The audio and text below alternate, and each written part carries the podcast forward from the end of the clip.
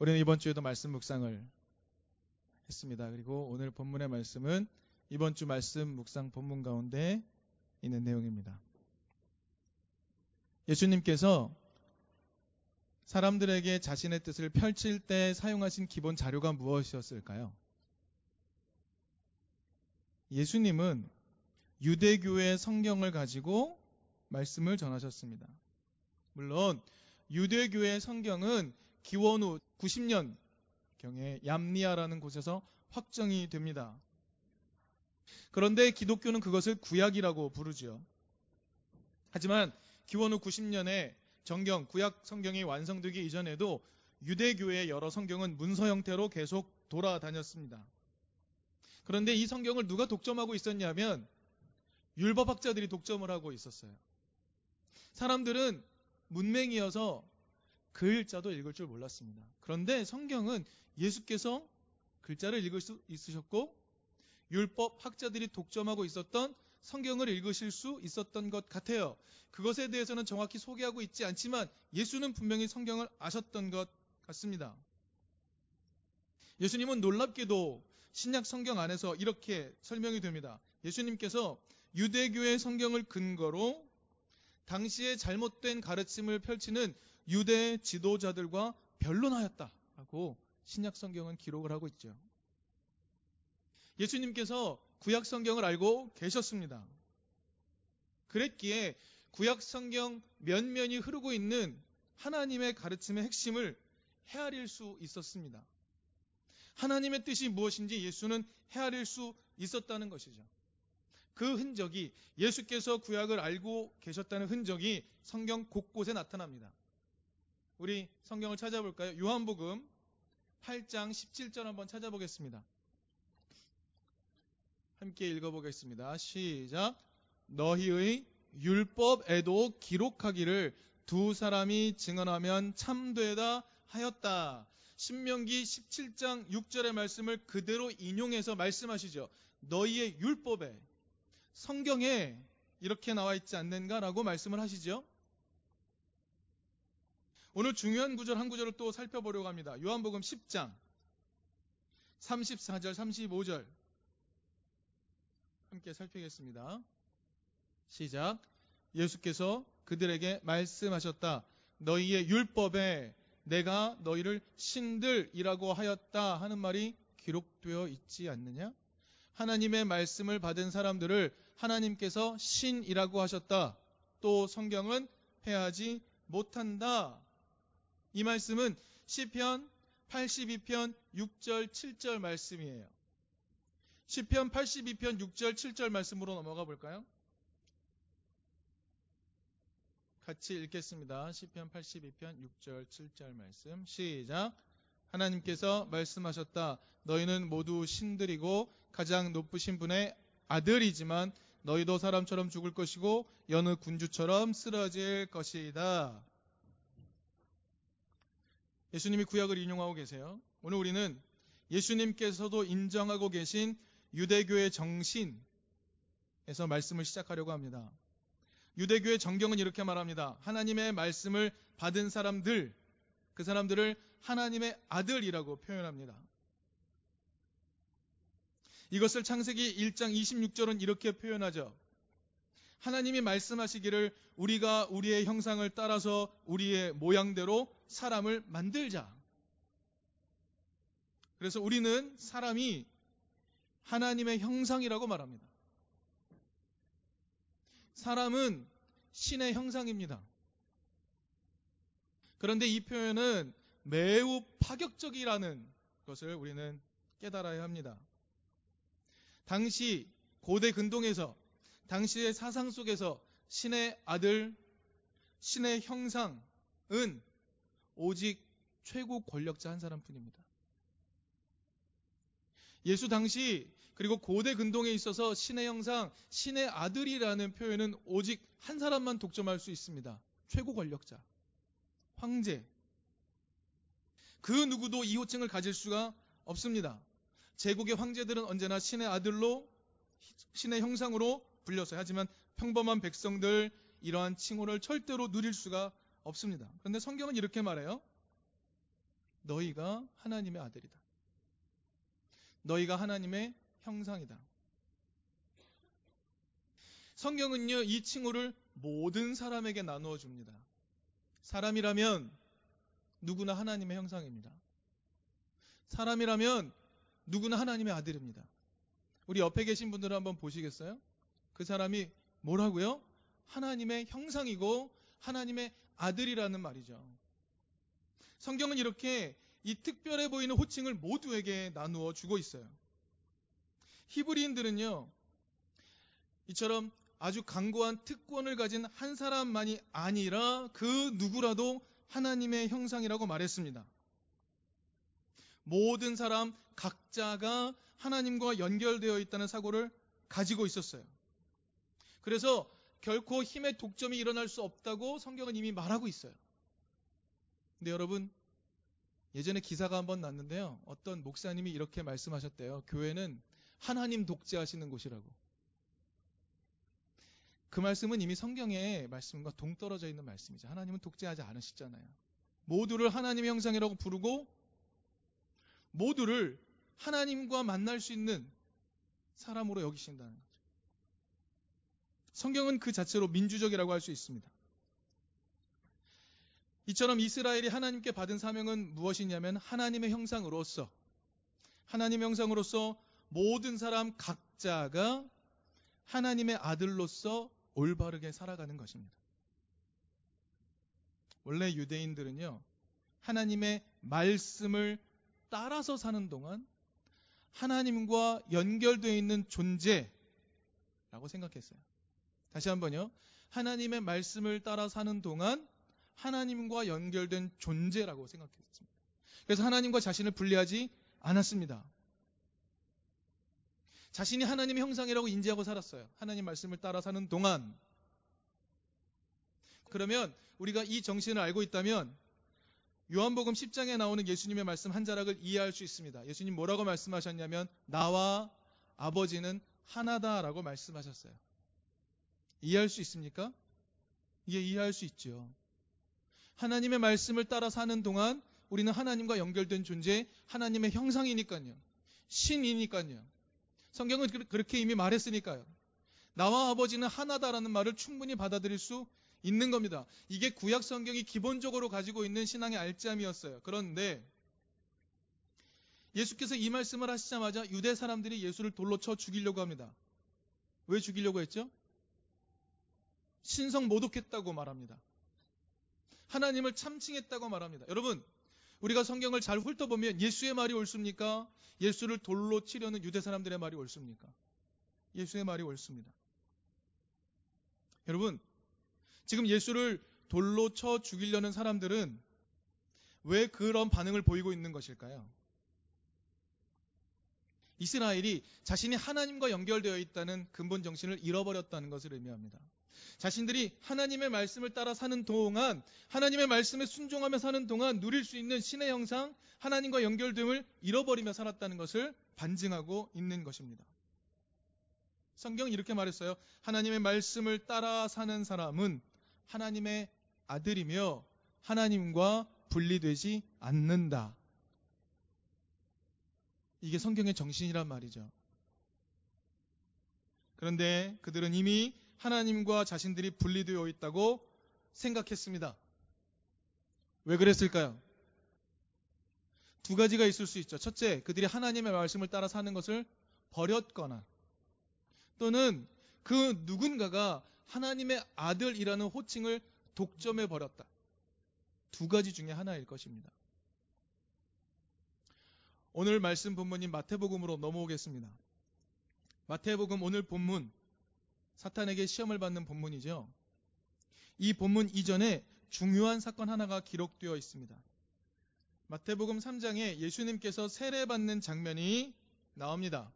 그리고 우리는 17절을 한번 같이 읽어보도록 하죠. 3장 17절 읽어보겠습니다. 시작.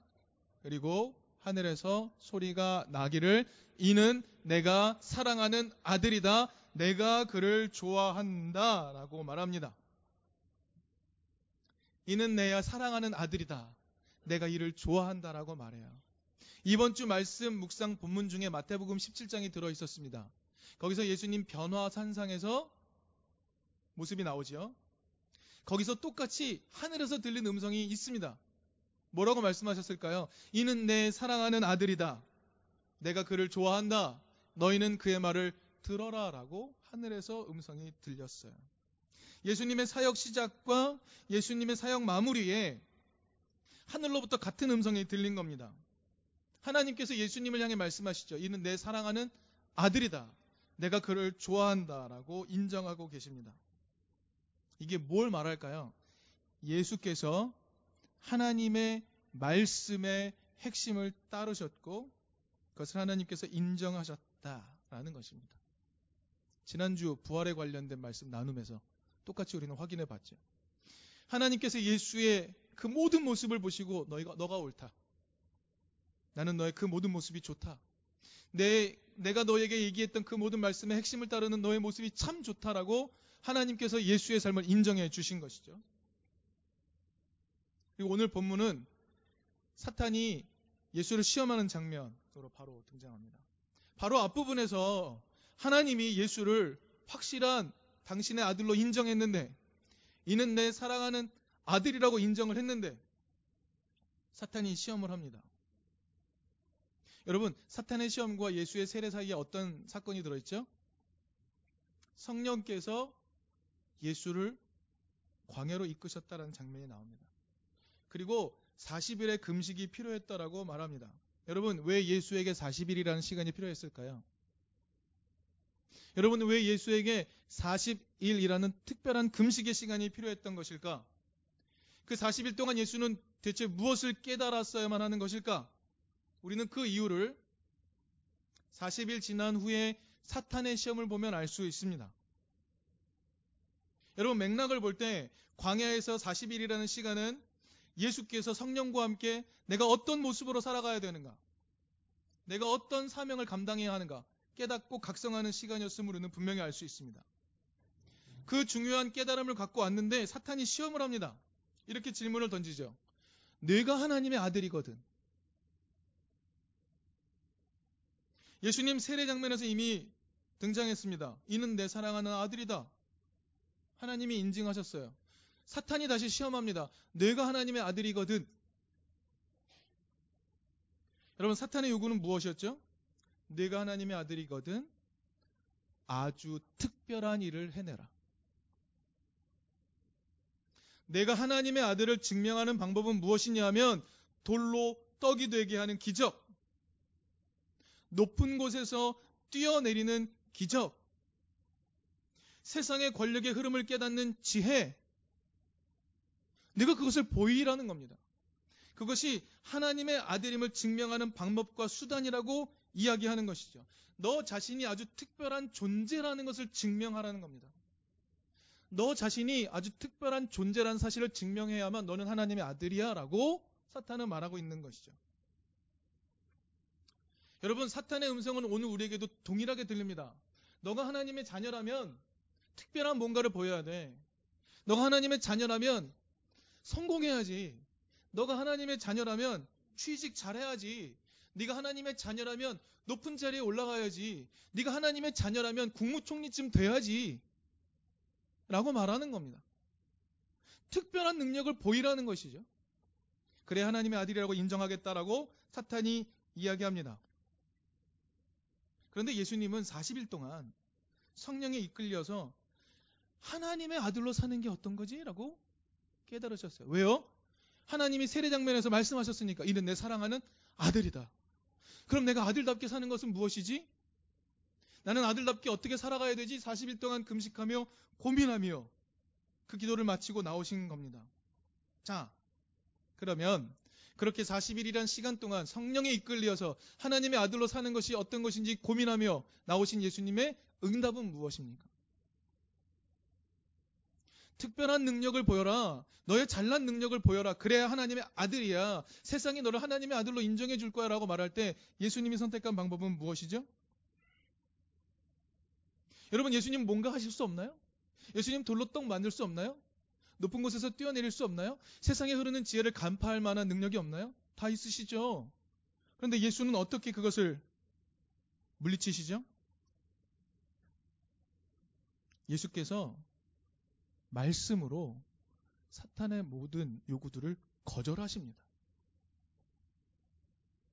하나님의 아들로 살아가는 것은 하나님의 말씀을 깨닫고 그것대로 살아가는 것이 더 중요하다라고 반박하고 계세요. 예수님은요, 사탄의 모든 시험을 신명기에 나오는 말씀으로 돌파하고 계십니다. 여러분, 사람들은요, 자꾸 하나님의 존재를 증명하라고 하나님께 요구해요. 모세도 그랬습니다. 모세도 하나님께 하나님, 당신 누굽니까? 당신의 존재를 증명하십시오라고 요청했어요. 시내 산에서 자신을 부르신 야훼, 그 야훼 하나님께서 너 이집트에 가서 너의 백성들을 구해라라고 말할 때 모세가 이렇게 말했죠. 하나님, 이집트에 갔는데요. 누가 나를 보냈느냐고 물어보면 나는 뭐라고 대답해야 됩니까? 누가 날 보냈다고 얘기해야 되죠? 라고 할 때 하나님이 뭐라 하셨습니까? 출애굽기 3장 14절에서 뭐라 말씀하셨죠? 나는 나야라고 말씀하십니다. 이것을 좀 더 의미를 좀 더 확대하면 나는 존재 자체야. 쉬운 말로 해볼까요? 야, 나야 그냥. 하나님은 존재를 증명하지 않으셨어요. 하나님의 놀라운 능력으로 모세를 설득하지 않으셨어요. 나는 나야. 그냥 가서 얘기하면 돼. 라고 하나님이 말씀하셨죠. 출애굽기 19장 4절 5절을 보면 이렇게 말씀하십니다. 너희가 나와의 언약을 잘 지키면 너희는 내 소유가 되고 내 거룩한 백성이 되는 거야. 다시 말씀드릴까요? 하나님은 자신의 존재를 자신이 구원하는 히브리 백성들의 삶을 통해서 증명해 보이신다는 것이죠. 하나님은 스스로 놀라운 일을 행함으로 자신의 존재를 증명하는 것이 아니라는 말입니다. 오늘 예수님은 사탄의 시험, 너가 하나님의 아들이거든 이라고 시험할 때에 예수님은 너가 특별한 기능을 보이라는 그 요구를 단호하게 거절하십니다. 하나님의 말씀대로 살아가는 모습이 하나님의 형상이다. 하나님의 말씀대로 살아가는 것이 하나님의 아들의 모습이다라고 예수님은 그대로 보여주세요. 뭔가 특출해야, 뭔가 능력이 많아야 하나님의 아들이 되는 것이 아니다라고 예수님 말씀하시죠. 이게 예수님께서 40일 동안 금식 기도하신 결과였어요. 여러분, 한번 묻겠습니다. 예수님만 하나님의 아들이 될 수 있나요? 예수님만 하나님의 아들입니까? 나도 하나님의 아들이고, 여러분도 하나님의 아들이고, 하나님의 딸이고, 하나님의 자녀입니다. 하나님의 말씀대로 깨닫고 살아가는 그 누구라도 하나님의 자녀가 되는 것이죠. 예수님만이 하나님의 아들이라고 말하지 않습니다. 기적적인 사건을 행해야만 하나님의 아들이 되는 것이 아니죠. 하나님의 말씀을 따르는 누구라도 하나님의 자녀가 되는 겁니다. 아까 말씀드렸지만 예수님 당시에 사람들은 하나님의 형상, 하나님의 아들이 될 수 없다고 생각했어요. 자신이 하나님과 연결되어 있다는 생각을 다 잊어버린 것이죠. 누군가가 하나님의 아들이라는 호칭을 독차지했을 수도 있습니다. 기득권을 가진 사람만이 아니라 그 누구라도 하나님의 형상이지만 모든 사람 각자가 하나님과 연결되어 있지만 누군가가 하나님의 아들이란 이름을 독차지해 버려서 그것을 생각하지 못하게 만들어 버렸다는 것이죠. 예수님은요, 하나님의 아들이라는 호칭을 자신 혼자만의 것으로 삼지 않으셨습니다. 이 뒤에 마태복음 6장이 나와요. 마태복음 6장에 주기도문이 나옵니다. 주기도문은 어떻게 시작하죠? 하늘에 계신 우리 아빠. 아빠. 하나님을 아빠라고 부르게 하죠. 사람들이 잊어버린 호칭, 아빠. 너의 지위, 아들. 아버지와 아들은 연결되어 있다는 것을 예수님이 가르쳐 주신 기도문 첫자락에 알려주고 계시는 거죠. 그래서 우리가 늘상 기도할 때마다 외치지 않습니까? 내가 하나님과 연결되어 있다고, 내가 하나님의 자녀라고, 성경이 말한 대로 나는 하나님의 말씀을 받은 자는 신이라고, 신의 형상이라고, 하나님의 아들이라고, 이게 다 같은 말이에요.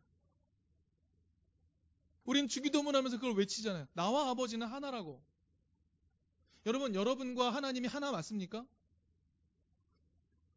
여러분, 이 얘기가 너무 하나님을 참칭하는 것처럼 들리시나요?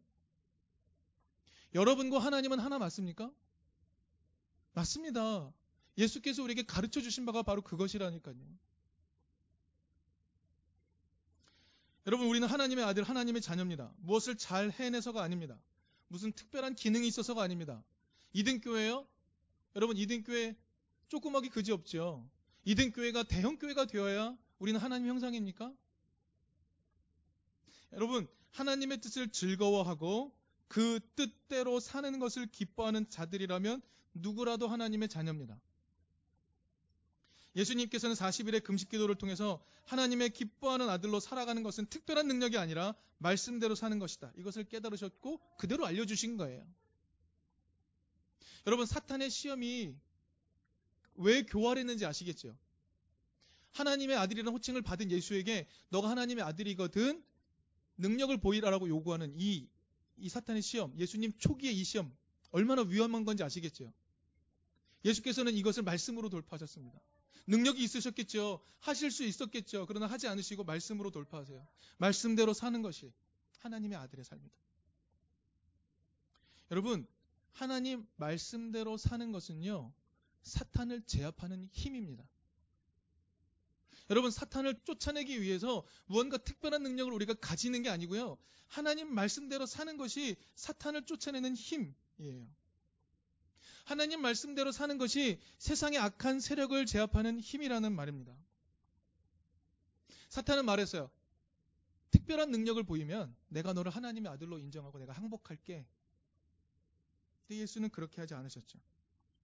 예수는 하나님 말씀대로 사는 것이 하나님 형상이다라고 말씀하셔서 사탄을 제압해 버리십니다. 여러분, 이든 교회가 뭔가 특출나야 하나님의 아들 되는 게 아닙니다. 이든교회는 지극히 평범해도 됩니다. 그러나 지극히 평범하게 하나님 말씀대로 살아가는 것, 거기서 기쁨을 발견할 수 있다면 우리 모두는 하나님의 형상이고 하나님의 아들이고 신의 모습으로 살아가는 것이다. 성경은 그렇게 가르치고 있는 것이죠. 여러분, 우리는 특별하지 않아도 됩니다. 뭔가 잘하지 않아도 돼요. 하나님 말씀대로 살아가는 것을 기쁘게 여기며 살아갈 수만 있다면 그것으로 족합니다. 사랑하는 이등교 교회 여러분, 하나님의 뜻대로 살아가는 것, 그것이 하나님의 아들됨이라는 사실을 기억할 수 있는 우리가 될 수 있기를 바랍니다.